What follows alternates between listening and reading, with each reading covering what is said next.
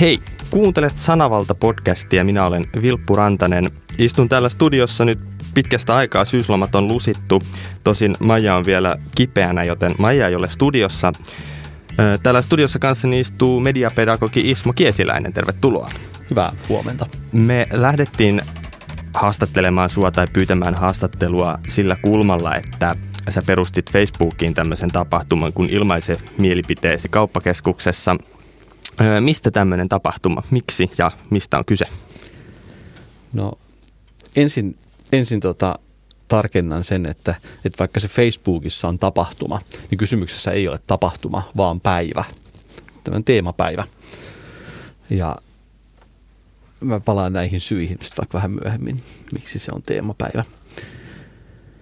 No se lähti siitä, että tuossa muutama, muutama viikko sitten, sitten tota, silloin kun toi, tota, Itäkeskuksen Kentucky Fried Chicken avattiin, niin siellähän oli tämmöinen mitä, mitä mahtavin jäynä, kun tota, Viral Vegans oli, oli tota, tel, telttoittunut sinne jonon ensimmäiseksi jonottamaan ilmaista kanaa koko vuodeksi, ja sitten kävi ilmi, että itse asiassa olivatkin, olivatkin eläinaktivisteja, jotka eivät aio syödä sitä kanaa, minkä he saavat ilmaiseksi.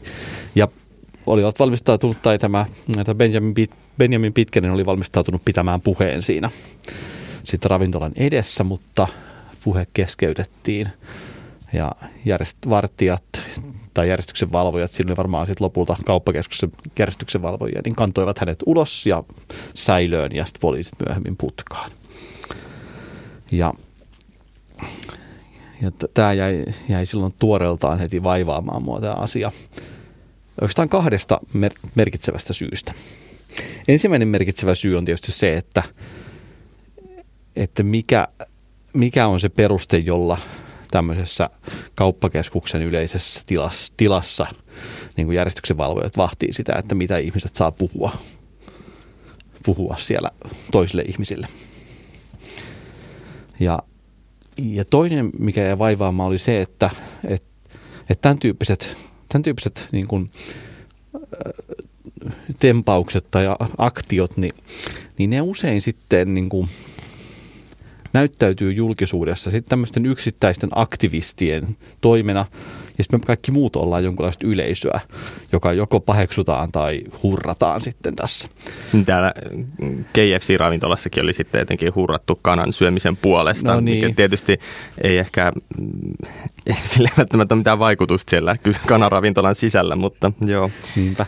Niin jotenkin se on vaivas se, että tää, tää niinku, nyt tässä odotellaan, että nyt joku muutenkin sitten jotain kanssa. Mä ajattelin, että kyllä tässä nyt pitäisi jotenkin saada tämä vietyä yleisemmälle tasolle tämä ongelma. Ja sitten mä ajattelin ihan tavallisena kansalaisena, joka en ole harjoittanut mitään erityistä aktivismia enkä, enkä edusta mitään, mitään tämän tyyppistä liikehdintää. Mä ajattelin, että, että mä haluan tietää, että missä se raja menee. Ja sitten näihin samana iltana, kun tämä tuli mieleen, mieleen niin tota, sitten siihen tota ravintolan eteen Itiksen käytävälle silleen, että mä laitoin tommosen maalarin teipin suun eteen merkiksi siitä, että täällä ei saa puhua. Ja Ja sitten mä kirjoitin siihen viestin, joka nyt sitten oli inspiroitunut tästä eläinteollisuudesta. Se oli älä tapa.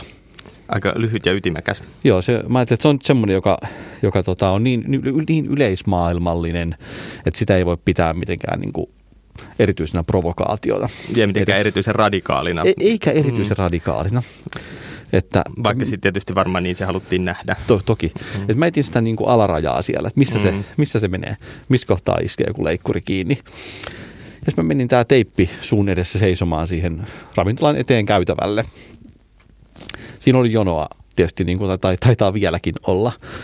Ja tota, ei mennyt kuin pari minuuttia, niin siinä oli ensin ravintolan vartija tuli siihen ilmoittamaan mulle, että mun pitää siirtyä syrjemmälle. Ja sitten kun tuli siirretty riittävän syrjälle ravintolasta ja siitä jonosta, niin sitten tuli kauppakeskuksen järkkärit siihen ja ohjas mut ulos koko rakennuksesta Tallinnan, Tallinnan aukion toiselle puolelle semmoiseen nurkkaan, missä on jotain työkoneita, nostureita, tämmöisiä. Ilmoitti mulle, että eikä tässä tasan on yhtään ihmistä, joka voisi nähdä mielenosoituksia. No, olisi jonkun, jonkun matkan päässä ohikulkijoita kyllä, mutta, mutta tietysti tarkoituksella pois mm. siitä niin kuin torialueelta. Ja, ja tota, ilmoittivat, että tämä on nyt kauppakeskuksen tähän tarkoitukseen varaama paikka. Tietysti mielenkiintoista, jos kauppakeskus on varannut jonkun tilan mielenosoittamista varten, että se kuulostaa jo jonkinlaiselta, niin kuin, ehkä sekin on jonkinlainen red flag siihen, että, joutuuko, tai että miksi kauppakeskus joutuu toimimaan tällä tavalla. Mm.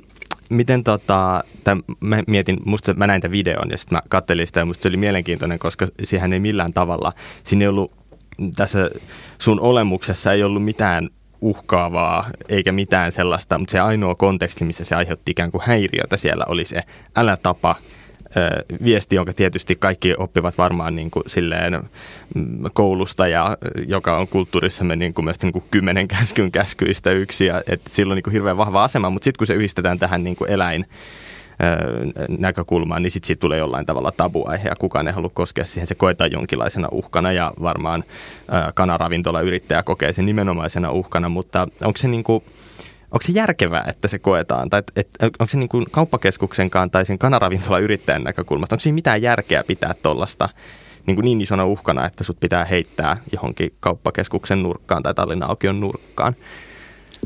Tätä mä oon ihmetellyt kyllä, että tässä on kai nyt jotenkin tämä markkinoiden logiikka on se, että et, et ainakaan he eivät ole vielä huomanneet, että siitä olisi heille haittaa. Mm. Mietin, että, että melkoista tota, mainehaittaa ehkä niin kuin tämmöisessä valveutuneessa piirissä tulee, mutta ehkä he on ajatellut sitä alun perinkin, että tällaiset ryhmät eivät käy Kentucky Fried Chickenin asiakkaina, mutta se, se mitä mä ihmettelen on se, että ajatteleeko he, että tällaiset ihmiset eivät kävisi kauppakeskus Itiksen asiakkaina, että se on kuitenkin jos, jossain määrin niin kuin ehkä Itikselläkin on tavoitteena tietynlaisen niin kuin gentrifikaation hyväksyminen ja, tai niin kuin siitä hyötyminen, niin se on vähän hassu asema. Tilanne, tilanne se, että jos ajatellaan, että Itiksellä on tässä tukenaan äh, Helsingin kaupunki, mm. siis siinä mielessä, että Itiksellä ja Redillä ja Triplalla ja Kampilla ja kaikilla, niillä on tukenaan meidän niin kuin kaupungin kaavoitus, joka tuottaa tämmöisiä tiloja. Mm. Että, että me, me suunnitellaan kaupunki niin, että, että mukaan lukien siis me äänestäjät. Me suunnitellaan kaupunki niin, että siellä on tämmöisiä tiloja, missä yritys voi päättää käytännössä, että, että mitä siellä puhutaan siellä tilan sisällä tai, ei, tai mitä ei edes puhuta, mm. vaan mitä, mitä lukee naamassa. Niin tota, mä luulen, että, että riittävän moni ihminen ei silleen välitä mm. asiasta. Ja kyllä, kun tuota kansalaiskeskustelua on tietysti, tietysti uteliaana lueskellut tämän, sekä tämän tota Benjaminin että sitten oman, oman tota mielipiteen ilmaisun jälkeen, niin tota, kyllä niitä on ihan tosi paljon, jotka on, ilmaisee tyytyväisyyttä siihen, että, että on tämmöinen tila, missä kukaan ei ilmaise mielipidettään. Onko se sitten jonkinlaisesta, tai näetkö sä, että onko se sitten ehkä jonkinlaisesta tämmöisestä mielipiteisiin kyllästymisistä tai jotenkin ylipolitisoitumisen seurauksesta ihmiset haluaa jonkun tilan, jossa ei tarvitse olla poliittinen? Niin, me te, nyt, mulla ei nyt ole tähän semmoista historiallista pers- perspektiiviä, että mä tietäisin, että milloin on ollut se tilanne viimeksi Suomessa, kun, tota, kun jotenkin ää, tätä samaa jotenkin tämmöistä jakoa ei ole ollut, että meillä on. Mulle tämä on lopulta kuitenkin jollain tavalla ideologinen jako. Mm. Ei välttämättä kahtia jako, mutta ideologinen jako kuitenkin osiin, että et, et tietynlaiseen kansalaisuuteen kuuluu se toive, että ei mitään, ikä, ei mitään häiriötä. Mm, status quoon puolesta. Niin, ka- kaikki on järjestyksessä ja mukavasti mieluummin.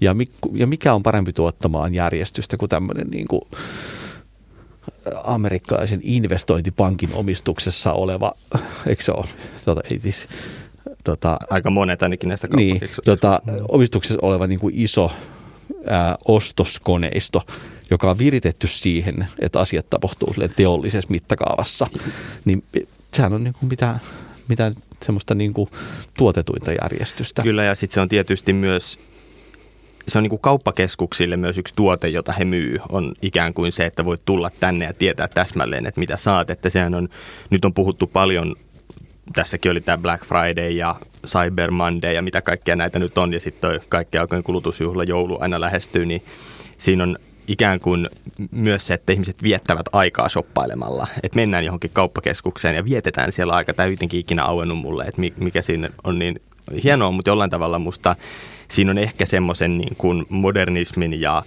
ää, niin kuin kulutusyhteiskunnan ja siis vaurastumisen historiaa, että halutaan ikään kuin sen elinta- elintasoa todistella, ja siihen liittyy tämä tämmöinen, että pitää päästä kuluttamaan. Joo, toi, toi on varmaan erittäin, erittäin totta toi, että se on tuo, tuote, jonka kauppakeskus myys, myös myy, on se tila, jossa ei ole tämmöistä niin kuin, ää, ikään kuin poliittista häiriötä. Mikä on ja, tietysti mi, mi, mulle hyvin häiritsevä mi, paikka. Niin, sama mm. juttu. Mutta mut tämä on myös se palvelu, jonka tosiasiallisesti Helsingin kaupunki on ostanut itikseltä. Se ei mm. mene siis silleen, me tilataan se.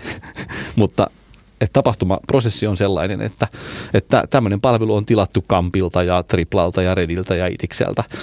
Tämmöinen palvelu. Niin, ja se on juuri, juuri tämä, että se ei ole vain tämä yksittäinen kauppakeskus, jossa tapahtui, tai niin kuin sanoit, niin ei tämä ilmaisen mielipiteesi kauppakeskuksessa päiväkään tapahdu yksittäisessä kauppakeskuksessa, vaan ihmiset voi mennä vaikka sinne jonnekin Etelä-Pohjanmaan halpahallille osoittamaan. Öö, joo, kunhan, kunhan se, on kaup- et se ei ole kauppa, Kaupas, vaan niin, kauppakeskus. Niin, tämä niin, erottelu okay. voidaan myös myöhemmin mikä, tehdä vielä. Mikä tämä ter- tärkeä ero sitten on? No mun mielestä olennainen ero on se, että, että Et kauppakeskus on semmoinen, semmoinen paikka, joka, joka siis sisältää katuja ja toreja, vaikka niitä, vaikka niitä ei kutsuttaisi. Itiksessähän niitä on, Milo, joo, Itiksessähän mm. niitä on kutsuttu. Niin kuin Boulevardi. Boulevardi on siellä ja Hansasilta ja, ja mitä, mitä vielä. Ja sitten Redihän ilmoitti inspiraatiokseen tämmöisen italialaisen tai etelä-eurooppalaisen pikkukaupungin. Kyllä.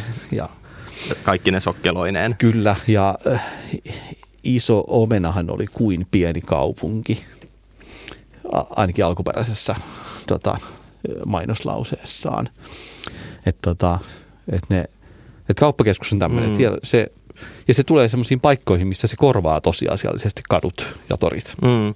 Niin, tämä on ehkä myös, myös nimenomaan ehkä meille nyt Suomessa jotenkin, tai ehkä Helsingissä, tyypillinen, tyypillinen tilanne. Siis tietysti kauppakeskukset on ollut, että Amerikassahan kauppakeskus on tavallaan se paikka, johon mennään autolla, ja se on jossain siellä kaukana kaupungin keskustasta, ja tavallaan se, mitä se tekee niille muille kaduille, on se, että se tappaa ne, koska siellä ei ole enää mitään yrittäjiä, joiden kannattaisi yrittää, koska kaikki ihmiset ajaa kerran viikossa tai useammin autolla sinne tota, kehätien varteen ja ostaa. Onhan meillä näitä jumboja täälläkin, mutta nyt jostain syystä meillä on ollut yhä enemmän tulee näitä, että kun pitää ikään kuin saada rahoitettua jonkin alueen kehittäminen, niin se toteutetaan sille, että luodaan sinne kauppakeskus, jolla on hirveän iso tämmöinen kaupallinen potentiaali, ja siitä voi kiinteistösijoitusyhtiö laskea saavansa tulevaisuudessa paljon tuottoa, joten he voivat sitten sijoittaa siihen samaan tota, y- yhteyteen esimerkiksi asuntoihin tai johonkin muuhun, mikä sitten, tietysti asunnotkin on ihan, ihan tuottavaa sinänsä, mutta että, että saadaan niin kuin ikään kuin lunastettua jotain pääomia, jotka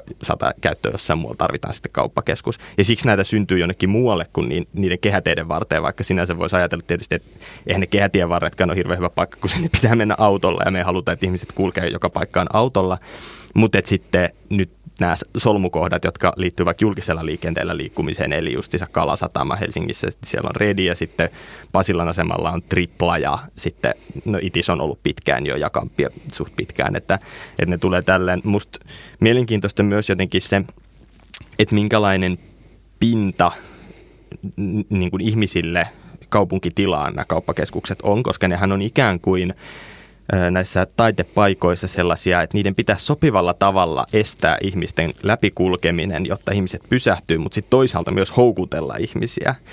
Ja se esimerkiksi näkyy Pasilan asemalla silleen, että jos sun pitää vaikka vaihtaa junaa, niin sun on pakko kävellä ikään kuin sen kauppakeskuksen aulan kautta semmoinen valtava lenkki, tai sitten kiertää sieltä kylmäkäytävältä toiselta puolelta, mutta et sut ikään kuin pakotetaan menemään vähän siitä läpi.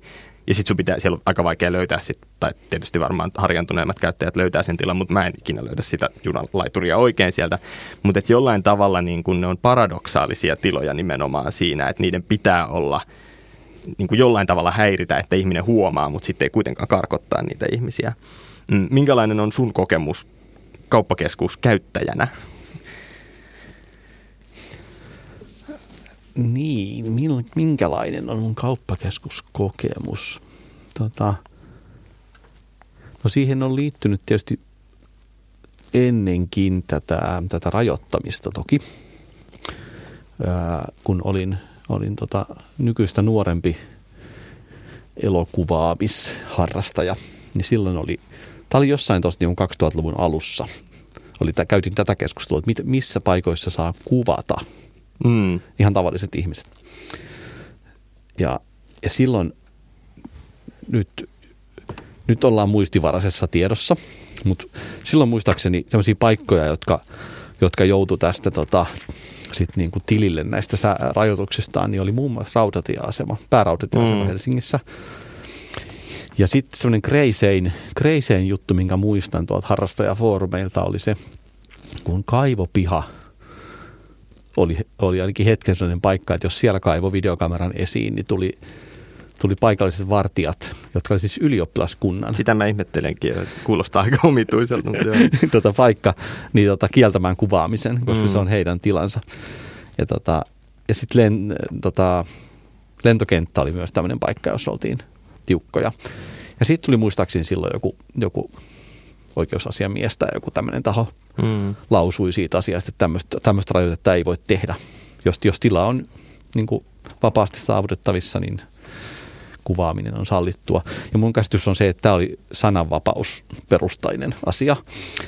Ja sikäli mua mietityttää, mietityttää suuresti myös, minkä takia teippisuun edessä on sitten niinku, minkä takia se on kiellettyä, mutta kuvaaminen sallittua jotenkin niinku saman lainsäädännön mukaan. Mutta tota, kauppakeskuskäyttäjänä ky- kyllä mun mielestä voi olla ihan hyvä, että on, on järkevästi suunniteltu ja katettuja kaupunkitiloja myös. Mun mielestä esimerkiksi tota Helsingin asematunneli, kaikki ne tunnelikäytävineen on ollut kyllä aina mun mielestä ihan fantastinen ratkaisu. Silloin kun nuorena aloin ensimmäistä kertaa liikkuu Helsingin keskustassa, niin tota, se oli mun mielestä fantastista, miten paikasta toiseen pääsi maanalaisia reittejä pitkin. Mä muistan itsekin tota, joskus ehkä yläasteen loppupuolella, kun tuli just se, että mäkin olen Itä-Helsingistä kotoisin, niin sitten kun se, että lähdetään kavereiden kanssa keskustaan, tuli jotenkin jutukset yhtäkkiä tajuaa, että niin kuin, että sinne mennään ja sitten siellä voi just, just se tämä, että sä pystyt kävelemään melkein koko kaupungin läpi.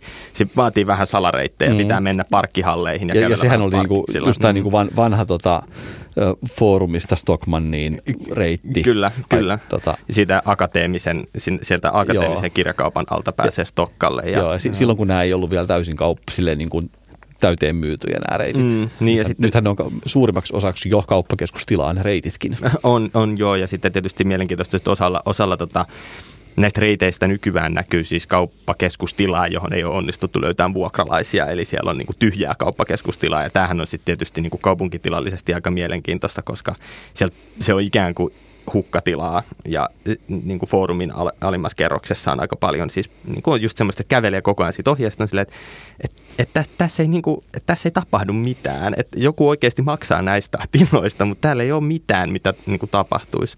Mutta jos palaa vielä tuohon, niin siis mä muistan myös, että itsekin, itsekin joskus on ollut tämä, että kuvataan ja tehdään jotain leffajuttuja, niin silloin just pohtinut myös näitä, että missä saa kuvata ja mitä näin. Muistatko tällöin, että oliko tuolla niin kuin keskustelun lisäksi jotain niin kuin vaikuttamiskampanjaa tai jotain muuta sen puolesta, että tämmöisillä puolijulkisilla tiloilla toimimisessa pitäisi olla esimerkiksi sallittua kuvaaminen? Mä en oikein muista, oliko mitään kampanjointia. Että mun on se mielikuva, että se ratkesi aika hyvin silloin, kun siitä tuli, tuli joku tämmöinen virallinen niin kuin mm. asia. Nyt siitä on niin kauan, että enää, enää ihan muista, mikä se, mikä se keissi silloin oli. Muistelisin, että se liittyy rautatieasemaan. Vekan, vekan myös, koska tota, tämän peruja on varmaan se, että itse kun lukiossa on kuvattu jotain lukiotöitä tai tämmöisiä tehty jotain leffapätkiä, niin silloin oli hirveän selvää, että kaikissa Helsingin kaupungin liikenteen, siis junissa, metroissa, tällaisessa kuvaaminen on sallittua. Ja se luki selkeästi siellä nettisivuilla, että saanko kuvata, ja siellä luki selkeästi, että kuvaaminen on sallittu. Ja mä ajattelin, että tässä on varmaan just taustalla tämmöinen, että on ollut joku kiista tästä asiasta, ja se on sitten ratkennut tällaiseen suuntaan, että sitä ei voi ei, ei voi niin kuin kieltää. Toi, tietysti sit mielenkiintoista varsinkin tuo kaksituhattaluvun alku, koska se on ollut sit ensimmäistä aikaa, kun on tullut tämmöisiä mediavälineitä, niin kuin kameroiden kehitys. Mm. Niin näet sä, että, että millä tavalla nämä mediavälineiden kehitys on vaikuttanut siihen, että mikä näissä tiloissa on sallittua? No onhan se varmasti, koska se on esit- tuonut sen kysymyksen tavallaan näkyville. näkyville. Että kyllähän varmaan kauppakeskusten historiassa on va- valokuvaaminen ollut sallittua, tota, ainakin Suomessa. Mm-hmm. Siis. Mutta sitten siinä vaiheessa, kun ihmiset alkoi kuljettaa videokameroita enemmän mukana, vielä silloin kaksituhattaluvun alussa oli vielä ihan, ihan erillisiä videokameralaitteita, millä kuvattiin, niin, tota, niin se varmaan tuli silloin enemmän näkyviin se kysymys hmm. siitä, että hei, tämmöinenkin asia on, ja videokuvaaminenhan on, sehän on jotenkin pelottavampaa kuin valokuvaaminen jostain syystä. Se jotenkin vangitsee sielun vielä, vielä paremmin. Ja, ja totta kai se on, videokuvaaminenhan on tuonut myös, tota, siis jo silloin kaksituhattaluvun alusta lähtien se on tuonut tämän, tota, tämän kokonaisen genren. Eli vartijavideot, ne, ne, ne videot, mistä näytetään erilaisia niin kuin vartijoiden tai järjestyksenvalvojien väärinkäytöksiä. Mm. Ja tähän genreen, siis tähän jatkumoonhan nyt liittyy myös nämä nyt Itiksen videot tältä, tältä syksyltä, tämä Benjaminin ja sitten toi mun, mun keissi, että niitä näytetään, mitä jossain tapahtuu.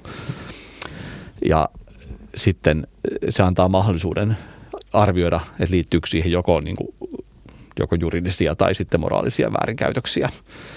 Ja ihmiset voi muodostaa mielipiteitä vaikkapa kauppakeskuksen toiminnasta. Mm.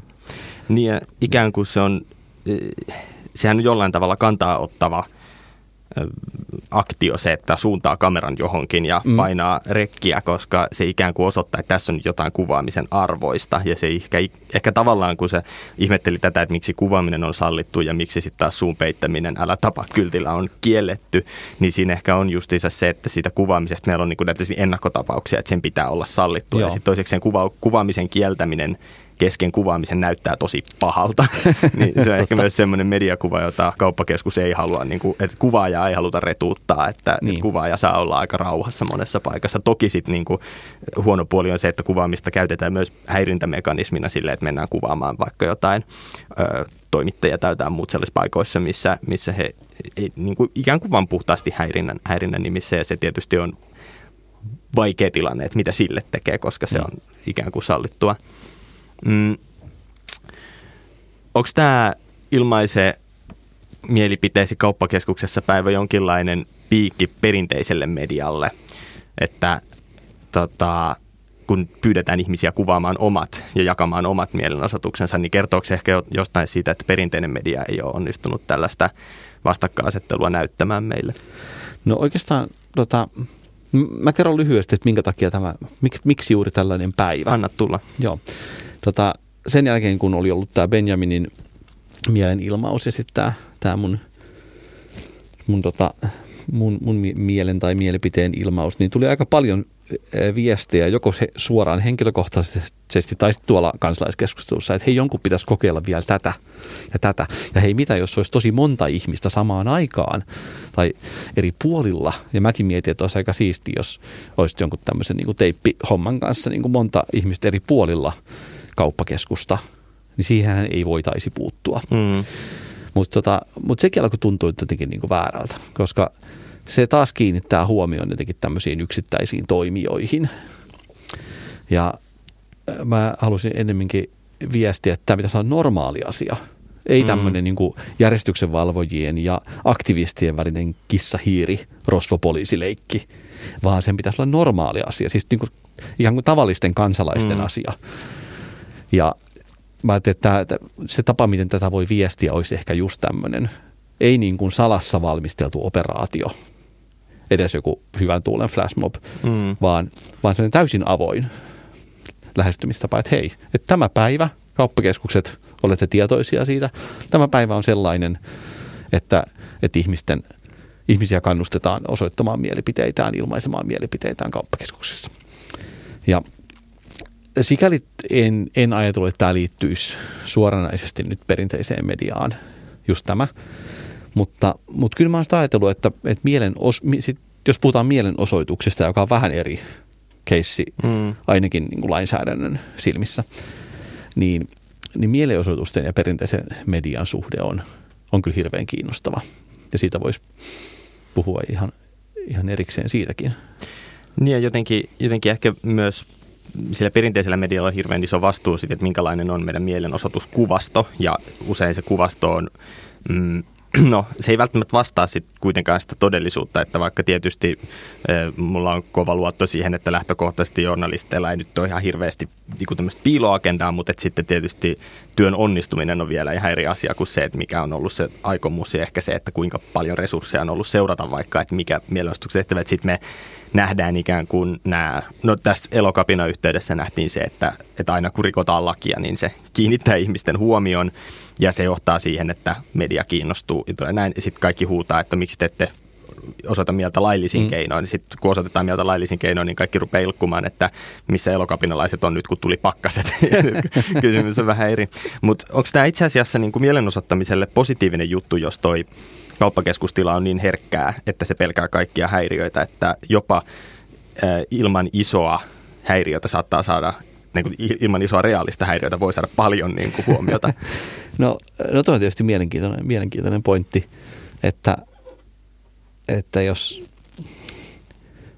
jos lähdetään siihen ihan niin kuin klassiseen mielenosoituskuvaan, missä on joukko ihmisiä ja heillä on kyltit kädessä ja he kulkevat jossain paikassa, Niin, niin tällä kulkueellahan ei ole juuri mitään vaikutusta, ellei joku, joku asia saa ää, perinteisen median kiinnostumaan siitä. Ja me, mielenosoituksethan on nä, näin suuressa jotenkin yhteisössä, missä me eletään vaikka Suomessa, niin mielenosoituksethan on, on täysin riippuvaisia perinteisestä mediasta hmm. tota, siinä, siinä kuvassa. Ja sitten taas perinteinen media silloin siis... Se kuuluu tietysti journalismin ihan ytimeen ja sen vapauteen, että, että sen, sen niin kuin journalismin tehtävä ei ole toimia minkälaisena megafonina tai vahvistimena millekään mielenosoitukselle, vaan lähtökohtaan journalistinen arvioidaan toimituksellisen perustein, mitä tästä pitäisi kertoa. Mm. Ja toimitukselliset perusteet on sitten jokaisessa toimituksessa sellaiset kuin ne on. Niin ja, se, se, mm. ne, on, ne, on aina, ne, on, siis, ne on aina ideologiset ja Ja kun sanon ideologinen, niin se, se, se ei ole millään tavalla huono asia, vaan se on, se on, se on väistämätön ominaisuus. Ja kunkin sitten perinteisen median ää, toimituksen ideologiset ominaisuudet määrittää sen, että mitä tietoa välitetään siitä mielenosoituksesta. No joo, tämä on yksi asia, että, että ne on riippuvaisia tästä. Ja sitten kun ajatellaan uutiskynnyksen ylittymistä, niin tota... Niin Niin kyllä se tuommoisessa vapaassa kaupunkitilassa, oikeassa vapaassa kaupunkitilassa, niin kyllähän se vaatii aika paljon, vaatii aika paljon se uutiskynnyksen ylittyminen. Ja tota, sillä tämä on kyllä mielenkiintoista, että kauppakeskukset ehkä tarjoavat tässä, tarjoavat tässä matalan kynnyksen. Niin kun, niin, kun mä mietin just, just tota, että jos tämä Kentucky Fried Chicken olisi avannut, mä rakastan tota nimeä, se on mun mielestä niin amerikkalainen, mä haluan sanoa sen tosi monta kertaa, mutta siis, että jos se olisi avannut vaikka johonkin mm, Mannerheimin tielle tämmöisen näin, ja Burger Kinghan avasi sen, ja siinäkin oli sitten pitkä, pitkät jonot aikoinaan, siinä ei kyllä mitään mielenostousjuttu ollut, mutta jos, jos siinä olisi pitänyt jonkun tämmöisen palopuheen ja sitten Tota, jonkun aikaa sitä ihmiset olisi katsellut sinne, sitten olisi mennyt sinne ravintolaan syömään ja sitten olisi ikään kuin vaikea nähdä, että siinä olisi tapahtunut mitään, koska kukaan ei voi varsinaisesti poistaa mielenosoittajaa Mannerheimin tieltä, niin jostain kävelytieltä, koska se on jo sitten semmoinen, että sitten sit, sit media kiinnostuu jo siitä, että mikä juttu. Nythän, nythän sitten tietysti kanssa tuli vähän kiinnostusta siitä, että mitä tapahtuu sen jälkeen, kun tämä on ehkä vähän erillinen kysymys siihen, että voiko kauppakeskuksen vartijat poistaa mielenosoittajan. Hehän poistin tämän tota, Viral Vegans-ryhmän sieltä Itiksestä, mutta sitten tämän jälkeen poliisi vielä otti heidät mm. kiinni ja vei heidät säilöön siitä vartalta, että he olisivat voineet jatkaa tätä mielenosoittamistaan. Ja sitten tämä oli ehkä vähän erila- erillinen keskustelu siihen, koska sitten mediakin kiinnostui ja Twitter ihmetteli sitä, että oliko tälle nyt varsinaisesti perusteita. Että, mm, en tiedä, ehkä poliisilla on nyt ollut aika, mekin on tässä podcastissa aikaisemmissa jaksossa puhuttu Maijan kanssa siitä, että, että jotenkin vaikuttaa siltä, että poliisilla on nyt joku hyvin herkkä aika suhteessa mielenosoittamiseen. Oletko sä nähnyt samanlaista? Kyllä mun mielestä näyttää, näyttää siltä, että tota... Että olisi kiinnostavaa, kiinnostava, kun joku pystyisi vähän penkomaan, että mistä siinä on kysymys. Et huoma, sen huomaa, että se on herk, se, mm. tilanne on herkkä, poliisi hel, herkästi reagoi ja hyvin herkästi antaa niin kuin va, silleen, niin kuin valmistelemattomia, valmistelemattomia lausuntoja vähän ennenaikaisesti, mm. joten, joten mahdollisesti joudutaan korjaamaan jälkikäteen. Et tota, jotenkin toi Elokapina juttu varmaan toi sitä aika paljon. Poliisi joutui sellaiseen tilanteeseen ehkä, mihin ei ollut toimintatapoja olemassa vielä, ja se poliisi jäi kiinni silleen niin kuin housut kintuissa tässä jotenkin asiassa.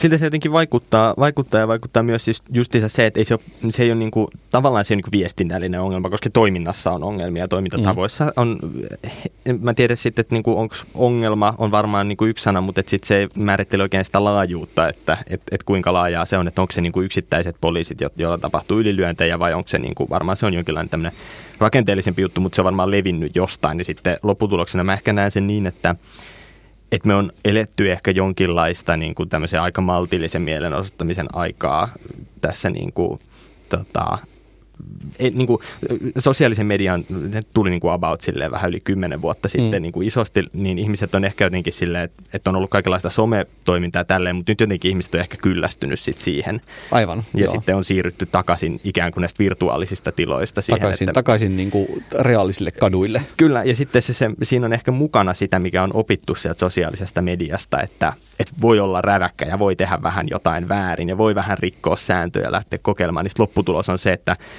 Et, et poliisi, ikään kuin niinku, et se on niinku poliisille uusi tilanne, että joku sanoo, että en mä tottele. Vaikka tietysti kansalaistottelemattomuutta on aina ollut, mutta jostain syystä se on nyt jotenkin hirveän uutta. Joo, se, se on tota, ja etenkin ehkä just se, se että kun se on, se on semmoista ei-tottelua, joka haastaa sen kuvan siitä, millaisia ovat ne, jotka eivät tottele. Mm. Että vielä tämä niinku Smash Asem niin kuin, aika, tai ne, ne tapahtumat oli semmoisia, missä on tämmöiset vasemmist, henkilöt, joita voidaan kutsua vasemmistoanarkisteiksi, mm. jotka kuuluvat johonkin kuviteltuun tämmöiseen vasemmistoanarkistien ryhmään. Niin, onhan meillä ollut nämä kuokkavieraat ja tämmöiset. Ja tämmöiset, tämmöiset mm. on, mm. jossa niin kuin, jotenkin se kaikki kuvasto ja kaikki on ollut silleen aika eheää ja silleen mm. niin kuin helppoa myös viestinnällisesti poliisille. Mutta sitten tämä Elokapina-homma, niin se on vaikea, kun sitten siellä on niin kuin Se, se kuva niistä, jotka osoittaa mieltään Mannerheimin tiellä, niin se ei vastaa enää sitä niin kuin vanhaa ehjää vasemmistoanarkistikuvaa, vaan siellä on myös niin kuin eläkeläisiä ja tota, semmoisia niin kuin hyvin monennäköisiä ihmisiä. Ja siitä puuttuu kaikki semmoinen sotaisuus, mm. korkeintaan kapina nimessä viestii tämmöistä, niin se rikkoo myös kapinakuvan. Ja mä luulen, että se on myös semmoinen yksi, mikä, mikä on tuottanut poliisille vaikeuksia. Ja se, se niin kuin, tämä on ehkä Elokapinan yksi onnistumisen, onnistumisen niin kuin aineksia on se, että, että, että se, se häiritsee järjestelmää jotenkin silleen syvällisemmin. Että, että kun, kun puolustetaan elämää jotenkin hyvin perustavanlaatuisesti, väkivallattomin keinoin, niin tota, ja haastetaan samalla haastetaan siis sekä vallankäyttäjät, kaikki vallankäyttäjät mm. oikeastaan. Haastetaan siis poliittiset vallankäyttäjät että sitten niin kuin esimerkiksi poliisi. Mm. Ja tämä menee jotenkin aika syvälle tämä, tämä haasto. Ja tää, tästä on näkynyt, näkynyt myös siinä, että tämä niin kuin perinteinen media ei ole ihan löytänyt paikkaansa, koska, koska tota, journalismi vielä suhtautuu poliisiin lähes täysin kritiikittömästi. Poliisin lausunnot julkaistaan sellaisenaan. Mm. En ihmettelisi, jos poliisin tiedot ei julkaistaisi sellaisenaan. Et sieltä puuttuu vielä tämä. Mutta poliisi on joutunut ensimmäistä kertaa siihen tilanteeseen, että julkisuudessa laajasti voidaan kyseenalaistaa se, mitä poliisi sanoo. Kyllä, ja sitten tuo on musta hirveän hyvä huomio ja niin kuin korjaa myös sitä, mitä aikaisemmin mä tässä sanoin, niin kuin just sitä, että me elettäisiin ikään kuin jotain uutta niin kuin tämmöistä kansalaistottelemattomuuden tai tottelemattoman mielenosoittamisen aikaa, koska totta kai niin kuin just täysin itsekin, että onhan meillä ollut siis nämä kerran vuodessa itsenäisyyspäivänä jonkinlaista rettelöintiä tai niin kuin enemmän tai vähemmän niin kuin tietysti hajanaiset ryhmät näytetään mediassa hirveän yhtenäisinä, mutta sitten just tämä, että se mitä nyt on muuttunut on se, että sitä mieltä osoittaa tavallaan tavalliset ihmiset ja se on mielenkiintoista myös siinä mielessä, että jotenkin mm, niin kuin poli- tai sitten niin kuin tämän poliisiviestinnän kannalta, että, että tosiaan laitetaan ensin tiedote ulos ja sitten mietitään, että mitä siinä tiedotteessa luki. Ja sitten hu- sit huomataan, että ai vitsi, että tämä ei itse asiassa pitänytkään paikkaansa. Ja sitten ruvetaan niin kuin korjaa jälkikäteen ja kaikki näkee, että okei, että tämä ei ole. Mutta sitten justiinsa se, mikä on kiusallista, on siis se, että kun, se, kun perinteinen media ei jotenkin uskalla sanoa, että poliisi, poliisi sekoilee. Niin. Ja se tulee ehkä siitä, että meillä Suomessa kuitenkin on ajateltu ikään kuin, että että se poliisi on niin kuin luotettava lähde, ja kyllä niin kuin lähtökohtaisesti musta voi ajatella silleen, niin kuin, että, että lähtökohtaisesti median pitää niin kuin luottaa viranomaisiin jollain tasolla, että ne ei nyt ihan lähde, mutta sitten just se, että mihin se unohtuu niin kuin se, että, että ne voi joko tahattomasti tai tahallisesti niin kuin toimia ideologisesti. Ja musta sama liittyy ehkä myös, kun sä sanoit tästä, että ne toimitukselliset valinnat on ideologisia, mm, niin se vaikuttaa myös siellä median sisällä.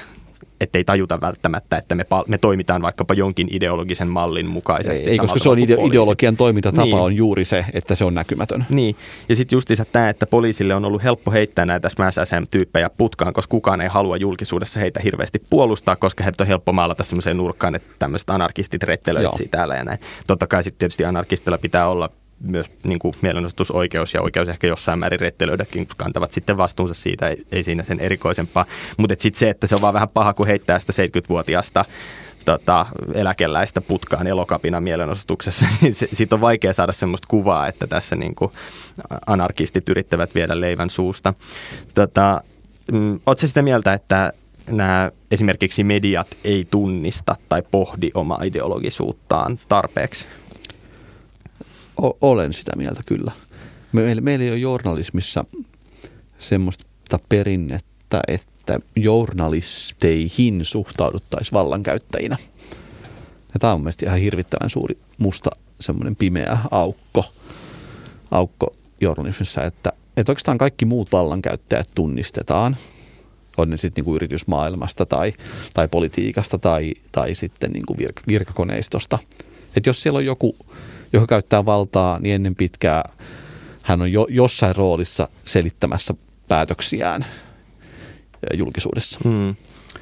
Mutta jos meillä on päätoimittaja, jossain muuten näkyvässä tai valtaa käyttävässä asemassa oleva toimi, toimittaja, toimituspäällikkö, heitä ei niin kuin kukaan journalisti haasta.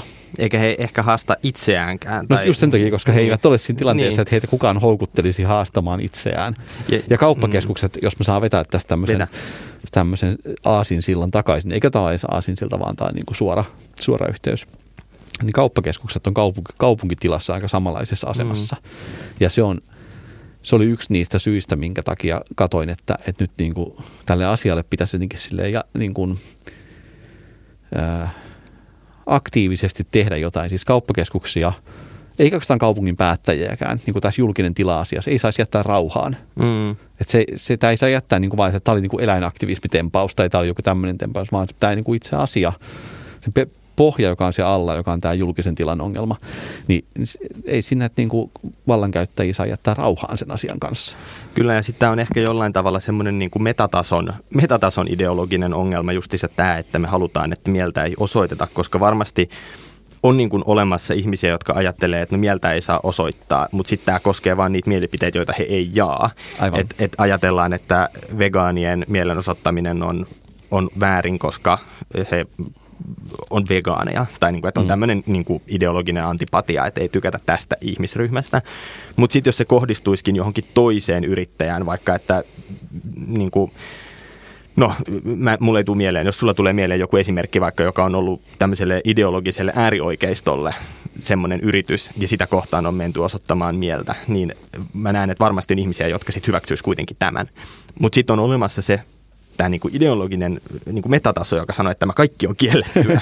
ja, ja, et, niin kuin, Huoma, mm. paitsi jos siitä maksaa. Niin, toki. Jos, jos, jos, jos, tota, mä luulen, että jos, ainakin tämä viesti oli monta kertaa kansalaiskeskustelussa, mm. että, että jos ne haluaa oman tämmöisen mainospaikan, niiden pitää maksaa siitä, niin kaikki muutkin tekee. Niin, ja se, tämä on sama ideologia. Kyllä, ja siis tähän näkyy, että tietysti jotkut tahot niin kuin suostuu tähän. On tuolla mm. V V F:n feissarit maksetuilla paikoilla feissaamassa, ja tietysti en mä tiedä, jos joku haluaa maksaa siitä, niin mikäpä siinä, mutta sitten taas se, että et kyllähän se, ne paikat on aika kalliita, että mä en tiedä, että jos mä laitan rahaa luonnonsuojeluun, niin tavallaan mä toivon, että se raha ei välttämättä mene feissaripaikkojen ostamiseen. Mm. Ei siinä välttämättä sinänsä ole mitään väärää, mutta niin kuin ihmisillä on tietysti erilaisia preferenssejä tämän suhteen. Mm. Toki sitten tämä sama tämmöinen ideologisuus, niin kyllähän se huomaa niistä kansa, kauppakeskusten johtajia, kun yritetään haastatella näistä asioista, niin kyllä se on aika tuskaisen näköistä se kommentointi, kun ei ole mitään kompetenssia, kun on, on joku kiinteistöalan asiantuntija ja sitten kysytään sananvapauskysymyksistä. Joo, niin. Joo siis tähän Helsingin Sanomathan yritti tästä kauppakeskuspäivästä, mm. ilmaisen mielipiteesi kauppakeskuksessa päivästä kysyä Itiksen kauppakeskusjohtajalta. Mm. Hänellä ei ollut aikaa kommentoida asiaa. Mä vähän luulen, että kysymys oli siitä, että sieltä niinku, tota, Amerikan pääkonttorista ei ehditty nyt antaa, antaa tota viestintäkonsultaatiolle tässä asiassa. Niin, tai sitten viestintäkonsultaatio oli, että turpa kiinni. Niin, että, että, viestintäkonsultaatio oli ehkä juuri se, että sanoi, että sulla ei ole aikaa. Niin, nimenomaan. Että, että, mm. tämä, ei niinku, tämä ei kuulu kauppakeskusjohtajan niinku agendalle tämmöiset asiat ollenkaan, ja niittenhän pitäisi kuulua. Nimenomaan pitäisi, se on aika ehkä ongelmallista justiinsa se, että Että, ajat, että, että, että jos tämä sama olisi vaikka Helsingin kaupungin tilassa, mikäköhän nyt olisi Helsingin kaupungin tämmöistä?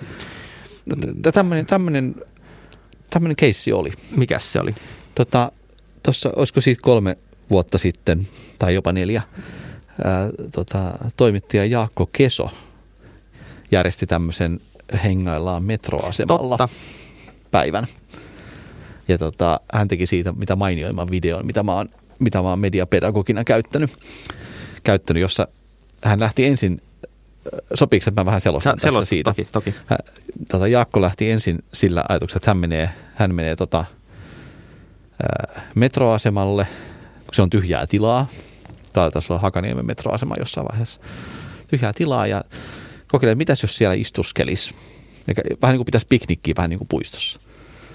Ja tota, sitten hän, sit hän lähti, se, sit totta kai tullaan niinku paikan päälle, hei, mitä te täällä teette, tulee vartijat siihen. Ja hän lähti selvittämään, mitä sitä tehtäisiin, hän jutteli sitten ihan niinku kaupunginjohtajaa myöten, sai sitten niinku luvan tämmöiselle jotenkin ja järjesti sitten tämmöisen hengaillaan metroasemalla tilaisuuden. tilaisuuden. Mutta näissä just ero, ero, mielestäni iso ero on se, että tämmöisellä niinku itiksellä on, heillä on niinku taustalla raha ja asianajajat. Mm. Et, et, niillähän ei ole mikään este viedä tämmöisiä asioita oikeuteen, jos he haluaa. Mm. Mutta Helsingin kaupunki tuskin lähtisi sille tielle.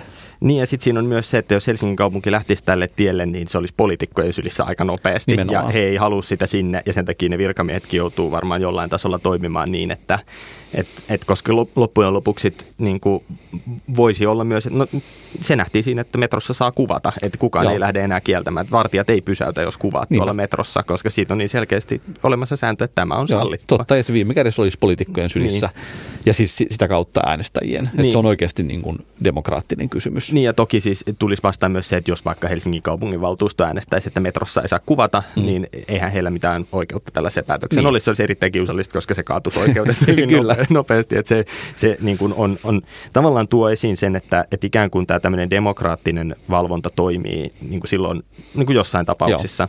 Mutta sitten jostain syystä usein ajatellaan, ja usein se pitää myös paikkansa, että, että markkinat ikään kuin toimii samalla tavalla valvojina, mm. että, että jos ihminen ei pidä jostain, hän voi jostain muualta.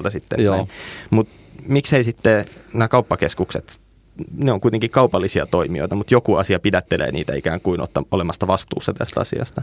No, no kun, siis se on just, kun, kun, kun markkinat eivät ole demokraattiset. Mm. Et se on just se, tota, se on sumutusta niin kuin esittää markkinat demokraattisena. Markkinat toimii sillä, niin, että, että ne, ne joilla on pelimerkkejä, niillä on valtaa. Mm. Demokratiassa kaikilla on yhtä monta. No niin kuin te- teoriassa edes. Jokaisella on sama määrä pelimerkkejä. Ja siihen pyritään, niin julkisesti siihen pyritään, että kaikilla olisi. Ja taas markkinoilla julkisesti pyritään siihen, tai tosiaan markkinaideologiassa julkisesti pyritään siihen, että, että kaikilla ei ole yhtä paljon pelimerkkejä. Niin, ja se ikään kuin tämmöinen, tämmöinen tota, näiden pelimerkkien epätasainen jakautuminen ajatellaan jonkinlaisena kannustimena, että Joo, ihmiset, ihmiset pyrkisivät siihen. Mutta sitten myös siihen vaikuttaa ikään kuin tämä, että Että se on vähän idealistinen ajatus, että, että markkinoiden toimiminen täydellistä, että esimerkiksi markkinoiden kyky säännöstellä sitä, että miten kaupunkitilaa käytetään, on aika rajallinen, koska se on, no tavallaan se on ehkä jonkinlaista enemmistödiktatuuria siis siinä mielessä, että, että varmaan en usko, että suomalaisista enemmistö on sitä mieltä, että mielenosoittaminen pitää jollain tavalla kieltää. Varmasti on olemassa enemmistö, joka ajattelee jossain yhteyksissä, että mielenosoittaminen on ärsyttävää. Mm-hmm. Ja se ärsyttämisen, niin että et kun joku ärsyttää, enitähän sua ärsyttää, kun sä tiedät, että joku on tavallaan oikeassa. Niin sitten kun tämä nähdään uhkana, niin sitten se lopputulos on se, että nää, nää niin kun, et markkinatoimijoiden kannattaa ikään kuin seurata sitä semmoista niin kuin pienimmän haitan politiikkaa, ja sitten se seuraus Joo. on vaan justiinsa se, että no, se tavallaan pienin haitta on lopulta aika suuri haitta semmoiselle yleiselle niin kuin julkisyödykkeelle kuin vaikka sananvapaus, joka tavallaan mm. pitäisi olla kaikilla. Niinpä. Niinpä. Ja sitten se, sit se menee just siihen, ää, siihen niin kuin semmoiseen, no se on ehkä toi, tuota pieni, pienin haitta kuvaa aika hyvin sitä, että millä perusteella niin kuin markkinat tulee tuottaneeksi päätöksiä.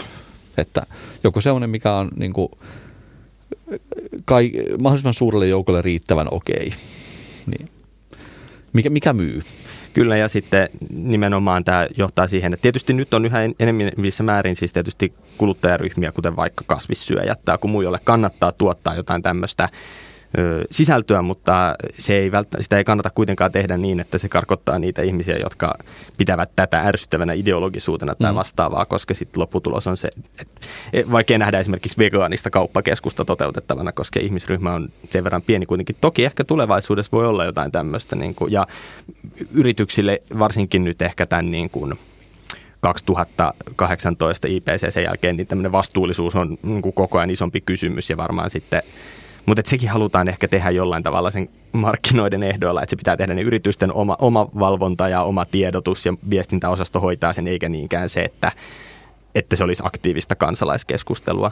Mutta mut just, just kaikista näistä syistä mun mielestä tätä asiaa, tässä asiasta, asiassa ei viime kädessä ole kysymys niistä yrityksistä, vaan mm-hmm. meidän poliitikoista ja meidän päätöksenteosta. Se, että, että itiksellä on mahdollisuus kantaa puhetta pitävä henkilö pois säilöön ja viime kädessä poliisin avulla putkaan, niin se ei ole sen, pelkästään sen kauppakeskuksen päätös. Se on, mm.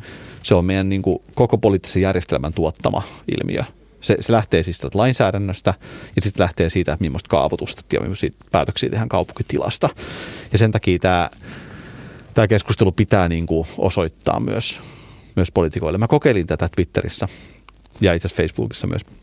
Ja kaupungin mu- muutamat semmoiset päättäjät, joihin mulla on muuten kontakti, siis silleen, että, että he tietävät, kuka, kuka kysyy, jos mä kysyn, niin olivat tosi haluttomia vastaamaan niin kuin tähän kysymykseen, että, että minkä takia tämä tilaa luovutetaan, kaupunkitilaa mm-hmm. luovutetaan tämmöisen käyttöön. Ja se viesti ehkä siitä, että se on heille uusi kysymys. Se on varmaan uusi kysymys, tai sitten se on ehkä jollain tavalla semmoinen uusi tapa. Ehkä joidenkin, no tässä on paljon puhuttu nyt ideologioista, mutta se on ehkä samalla tavalla joku ideologinen valinta, että luovutetaan tämmöinen kaupunkitila. Ja siis ei pelkästään niin kuin tietysti konkreettisella tasolla, on joku tontti, jolle päätetään, mm. että tähän saa rakentaa nyt kauppakeskuksen. Ja sitten kun kaavassa lukee, että tähän tulee kauppakeskus, niin siihen sitten tulee kauppakeskus. Niin, siihen niin. ei tule mitään muuta, ellei toisin päätetä, että Kyllä, se, on, se menee kauppakeskukseksi. Mutta sitten toisaalta myös se, että se ottaa jostain pois jotain, eli esimerkiksi niin kuin ihmetellään, että minkä takia Kalasatamassa ei ole kivoja kahviloita. Tai mä en tiedä, niin. onko se nykyään niitä, mutta niin. aikanaan ei ollut, ja se oli tosi kylmä ja kolkkopaikka, ja sitten kaikki paikalliset kysytään, että miksei teillä ole kahviloita. Meillä olisi tosi kiva, kun olisi kahvila, mutta me käydään kaikki tuossa Redissä. Niin. Näinhän se tapahtuu, että siirtyy sinne. No tämä on ideologista niin kuin toimintaa ja ehkä jonkinlaista vaikutusta, tai välttämättä tunnisteta siinä kohtaa, kun tehdään jotain päätöksiä. Sitä samaa ideologiaa toistaa sitten ne vartijat, jotka heittää ne mielenosoittajat pois. Joo. Ja sitten sen jälkeen poliisi toistaa sitä heittämällä nämä mielenosoittajat mm. putkaan. Ja kaikki nämä toimii ikään kuin ajatellen, että tämä on niin kuin neutraalia. Ja Joo. nämä ei linkity toisiinsa heidän ajatuksissaan, mutta sitten tosiasiassa ne kuitenkin ehkä jollain tavalla sitten niin kuin limittyy ja lomittuu. Tota, tähän loppuun äh, oli Hesarissa juttu susta kaupunkikävelijänä. Mm. Eli sä oot tehnyt yksin ja perheenesi erilaisia kävelyretkiä ja kävelyhaasteita lähiympäristöissä.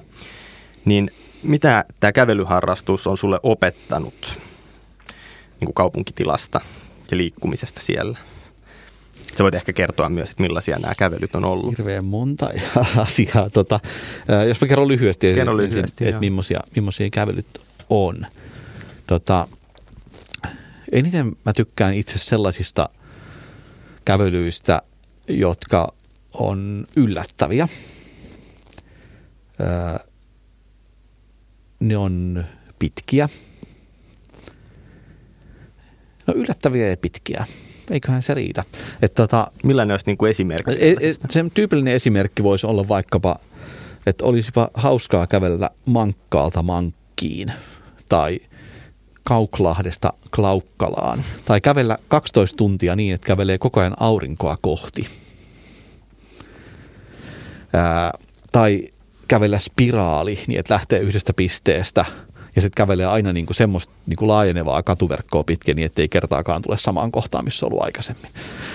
Erilaisia tämmöisiä, tämmöisiä reittejä, missä, missä tulee niinku poikenneeksi semmoisilta reiteiltä, mitkä tuntee ennestään ja semmoisilta reiteiltä, jotka on ehkä suunniteltu nimenomaan kuljettavaksi juuri tässä järjestyksessä. Ja siinä on mun mielestä kiinnostavaa, Kiinnostavaa on se, että, että ensinnäkin näkee paikkoja, mitä ei ole nähnyt aikaisemmin, näkee paikkoja, mitä ei näe auton tai bussin tai junan tai ratikan ikkunasta. Näkee paikkoja semmoisessa järjestyksessä, missä niitä ei näe tavallisesti. Ää, ilmestyy yhtäkkiä semmoiseen paikkaan, missä on ollut ennenkin, mutta ei tiennyt, että kun kulkee ton metsä, metsikön läpi, niin tuleekin tuolta paikasta tänne paikkaan. Ja sitten tämä on tämmöistä kiinnostavaa, että kaupunki... kaupungin tutkiminen tälleen kävellessä. Toinen on se, että käveleminen itsessään on ihan hirvittävän kivaa. Se on, mä ajattelen, että se on enemmänkin mielen toimintaa kuin kehon toimintaa. Kävellessä joko yksin tai seurassa. Jos se on seurassa, niin usein sisältää paljon keskustelemista. kahdentoista tunnin kävely keskustellen on kiinnostavaa. Tai kahdentoista tunnin kävely yksin on kiinnostavaa. Se ympäristö ruokkii jotenkin pään sisäistä maailmaa, pään sisäinen maailma taas yhdistyy siihen. Niin tota, se on mielestäni kivaa. Mitä se opettaa kaupungista on se, että, että kaupunki on hirveän monipuolinen alue tai tämmöinen koneisto, jossa on niin kuin vuorottelee erilaiset etupihat ja takapihat ja sitten semmoiset niin kuin joutomaat ja, ja niin kuin raha ja rahattomuus ja mitä kaikkea. Kaupallisuus ja epäkaupallisuus. Kaupallisuus ja epäkaupallisuus.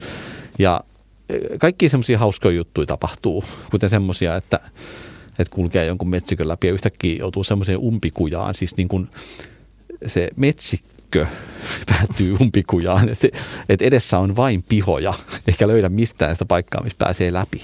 Tai, tai moottoritie. Joka tai moottoritie mm. tai joku tämmöinen. Ei löydä sitä, mistään sitä paikkaa. Mm. Se, on, se on myös hirveän inspiroivaa.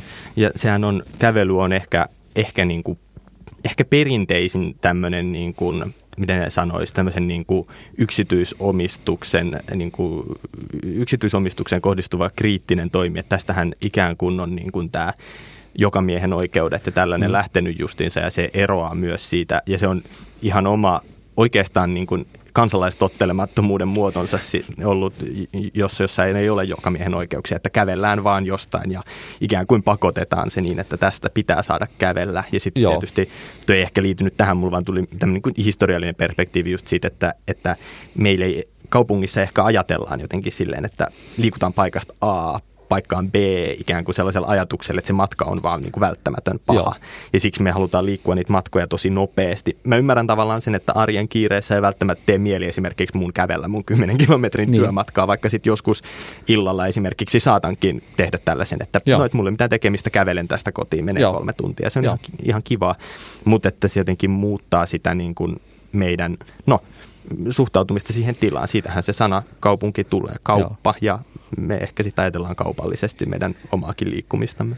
Mutta, mutta mä oon miettinyt, tai onko tämä leikitellyt semmoisella häränpyllyllä, että, että, että, että mitä on tapahtunut, kun poliittinen oikeisto suosii autoilua, joka on meidän kaikista liikkumisen muodosta ehkä kaikista säädellyin ja semmoinen, missä kaikista eniten joutuu ottaa, ottamaan muita huomioon. Siinä on myös autoilussa oikeastaan jotain ongelmallisuutensa lisäksi liikenne on musta hirveän mielenkiintoinen konsepti, koska kaikki kuitenkin ikään kuin ymmärtää yhteisen säännön. Joo, joo siinä on, ti- on säännöt tietysti poli- poliittisesti oikeistollista, mutta kuitenkin siis se on yhteiskunnan mm. säätelemä.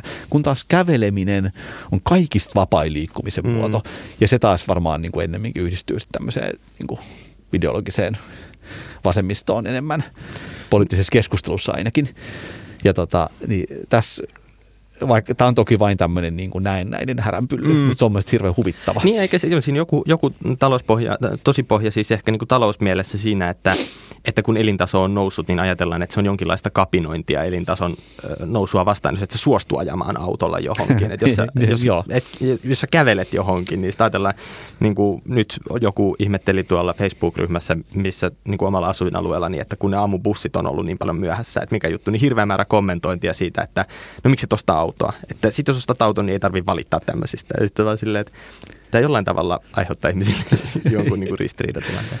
Nämä mm. nä, nä, kaikki, nämä kyllä kytkeytyy niin kuin nä, hyvin näkyvin langoin yhteen. Tämä niin kuin kysymys mediatilasta, mm. kysymys kaupunkitilasta, kysymys liikkumismuodoista. Ne on niin kuin, tilat, tilat vaihtelee, mutta kysymykset säilyy samoina. Kyllä.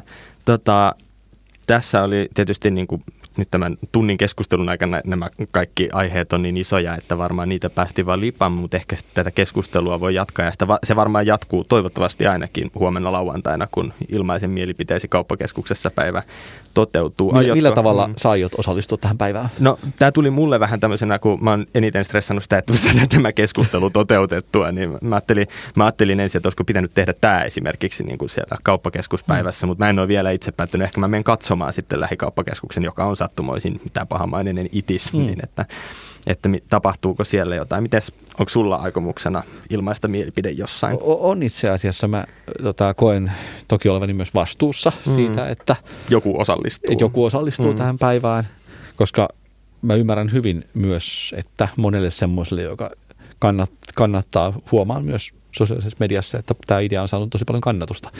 Mutta mä ymmärrän, että tämä voi tuntua epämukavalta mm. tämä ajatus ilmaista mielipiteensä nimenomaan kauppakeskuksessa, koska siinä joutuu heti kohtaamaan järjestyksen valvontaa.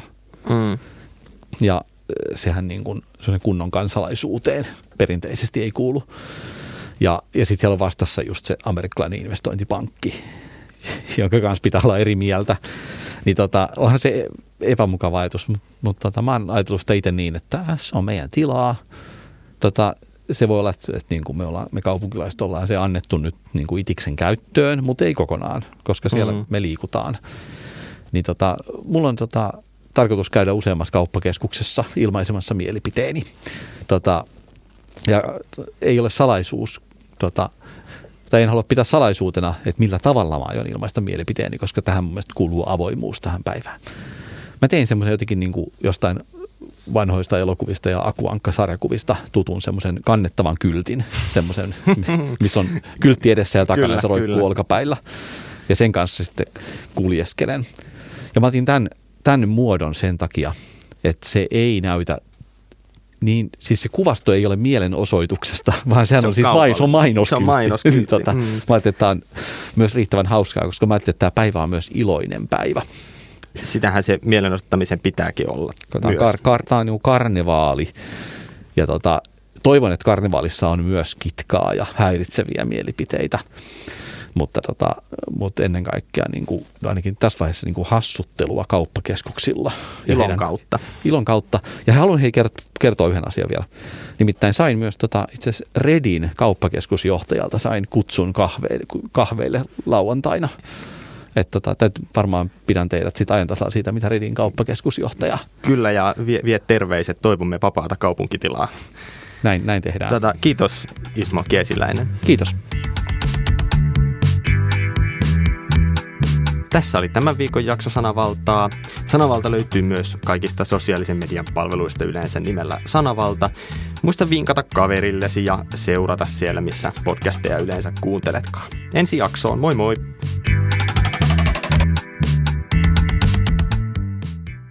Valveilla Studio.